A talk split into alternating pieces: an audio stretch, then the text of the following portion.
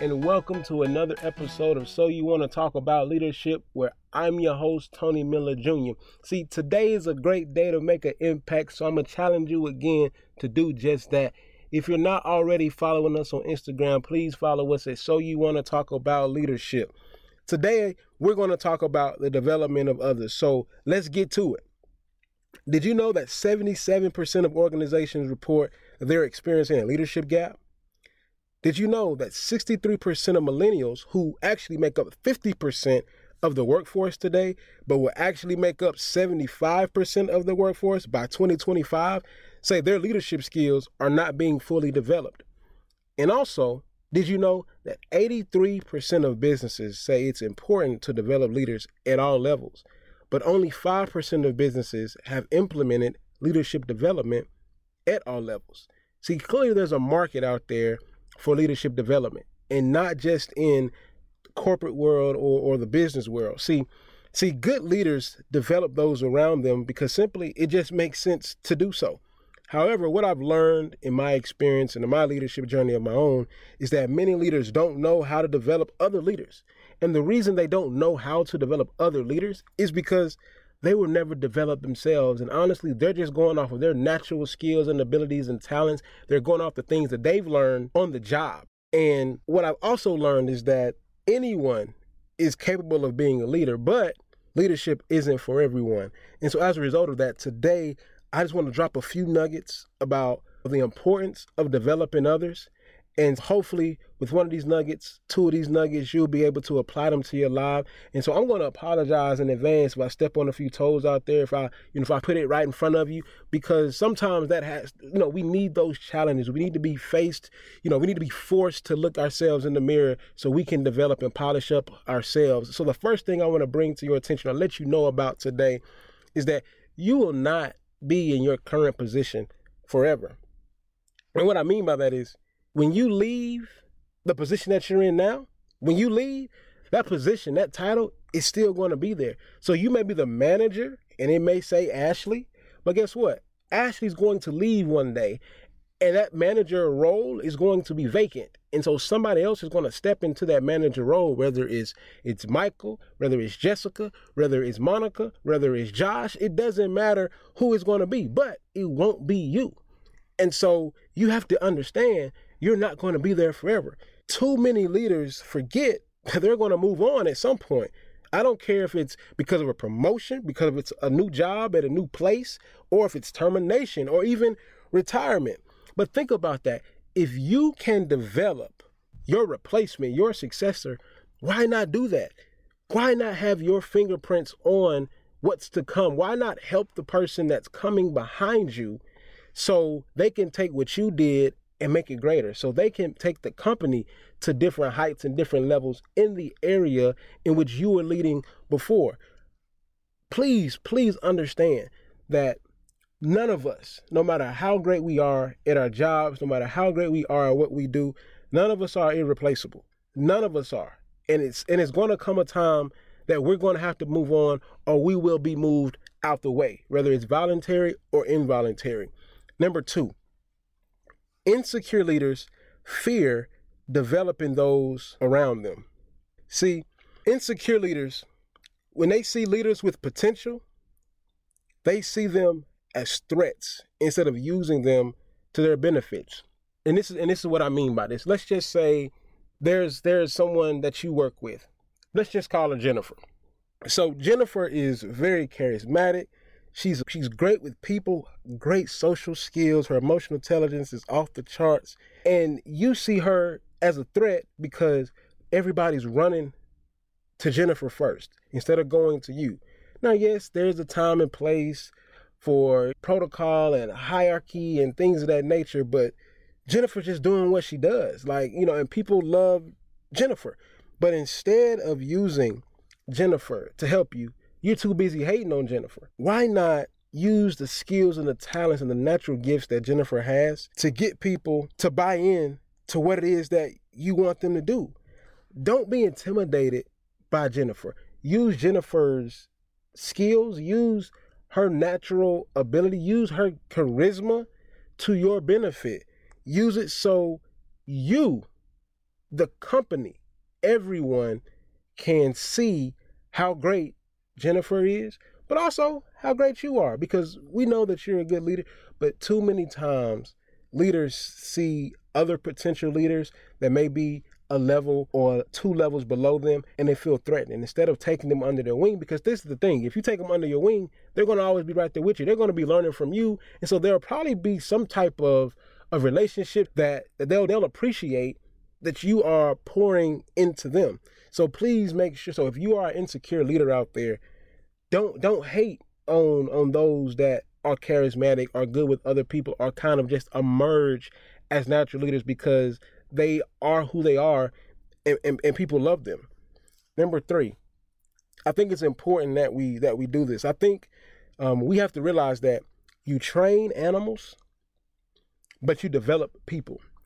I said again, you train animals, but you develop people. See, I think it's time that we normalize using the term develop over train. See, you can develop and polish skills so a person is prepared to do the work. See, we don't want to train robots so they can do exactly what we did the exact same way we did it. We want to polish those skills, develop them so they can come into that role, come into that position, and know what it is they need to do and take it to new heights. Let them be able to use their innovative skills to take it to the next level. Let them know how things are done, but don't handicap them by training them and say, hey, when A happens, we do B. When Y happens, we do Z. No, teach them how to weather the storm. But in this case, if A happens, E may be the best solution. But if you handicap them and say, hey, every time A happens, we're going to do B, you may miss out on the opportunity to expand or to explore having even a better solution for whatever that problem or scenario may be. So please make sure that you understand that you are developing people, not training them. You're not training people like you would your dog to sit or to stand or to stay or to roll over. You're teaching them to be leaders. You're developing them and whatever natural skills and abilities that they have, you're trying to pour into them so they can take it to the next level. Honestly, so you can get what you need to get done, they can get what they need to get done, and overall the business can get done what they need to get done. Number four, development takes an investment. When I say an investment, I mean an investment of time, skills, knowledge, and resources. And when I say an investment of time, skills, knowledge, and resources, I'm talking about an investment of your time, your skills, your knowledge, your resources. See, an investment of your time specifically, it shows that you care about that person and the organization. You see, we talked a few weeks ago about the benevolence. We talked about care. And you saw certain traits, such as that benevolence with your time, your skills, your knowledge, and resources, and that care, how they overlap in the ability for a leader to do what they need to do. We never know who's going to be who. We never know where this life is going to take us. But it's very important that we take the time when we do see the potential in somebody to give them the skills, to give them the knowledge, to expose them to our resources, because there may be something that they know that we don't know. And when we take the time, we get to know what they know and we can fill in the gaps in the areas that they're not comfortable with or if there are areas that they don't know how to handle because hey yeah they're a couple years younger than you and they haven't experienced as much as you you can fill it in and so when they do have an experience similar to that they know how to do it and they don't panic and instead of them worrying about looking bad, they'll be prepared. They'll be confident in knowing, hey, my predecessor prepared me for this. My predecessor told me something like this would happen, and here's how we're going to handle it. So they don't have to look less than in front of those that they're leading when it comes time for that. And I think the most important thing, this last thing that I need you to understand, and hopefully if, if the first four didn't speak to you, this last one will. Your legacy or your leadership legacy depends on how you develop others.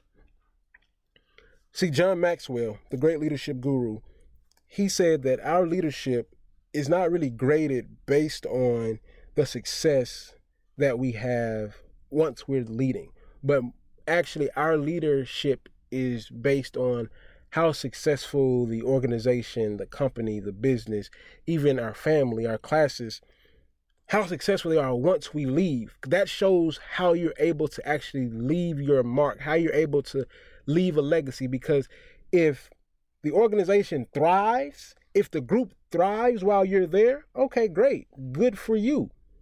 But once you leave, once you step away, if there is an immediate plunge, it means that you didn't do your job developing leaders that were going to come behind you.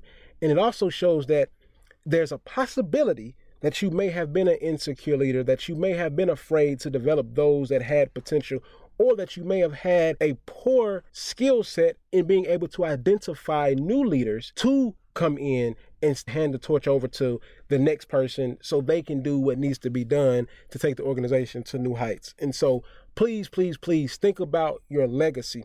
I have, I have a story, I have a quick story that I want to share with you about just about legacy. So I was a part of the Student African American Brotherhood at my at my undergrad at Georgia Southwestern State University. It was founded at my university in 1990. Something pretty cool that I thought.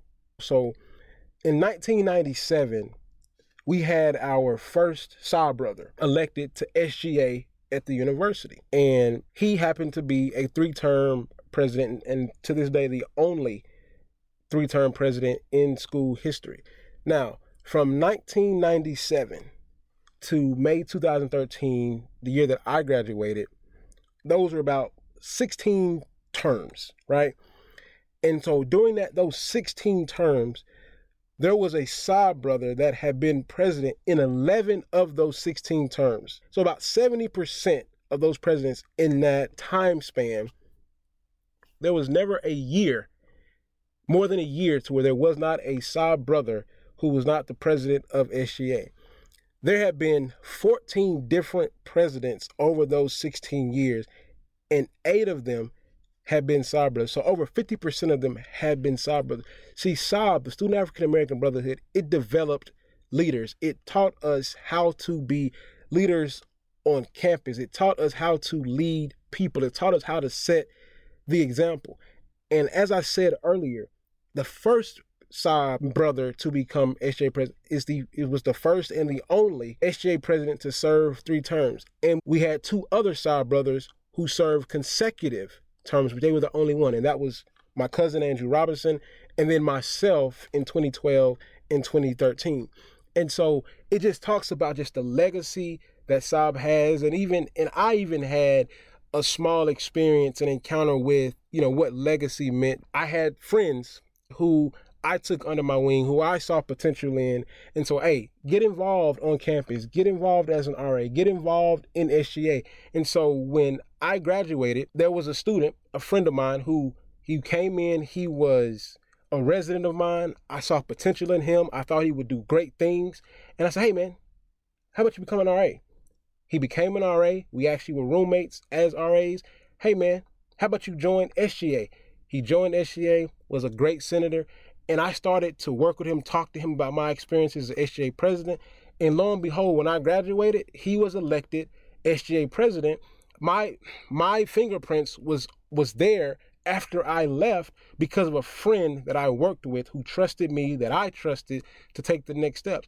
And even the SGA president after him was another one of my friends who I saw the potential in her and she actually made school history by becoming the first black woman SGA president. Like I said, leadership is everywhere. And so if we're able to do those things in, in little moments, in little spaces, we never know the impact that we're going to have on others. And they're doing great things in life now, but just taking the time to see and not being threatened by what you see with others and getting them involved, you can have your fingerprints on the greatness of others, even though you're not there.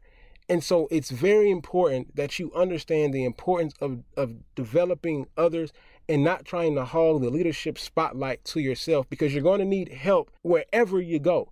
And you never know who's going to be who and you never know who you're going to need. And so if you're able to reach back and help and keep that door open for somebody else, just know that there's going to be a time in your life to where somebody's going to reach back and help you if they have not already. So always keep that door open and always be willing to help someone, especially when you see there's potential Don't be afraid. Don't be fearful. Don't be intimidated because they have potential. Run to that potential, polish those skills, help them become the best them, the best leader that they can be, and just watch them blossom, watch them bloom, and watch them do their thing.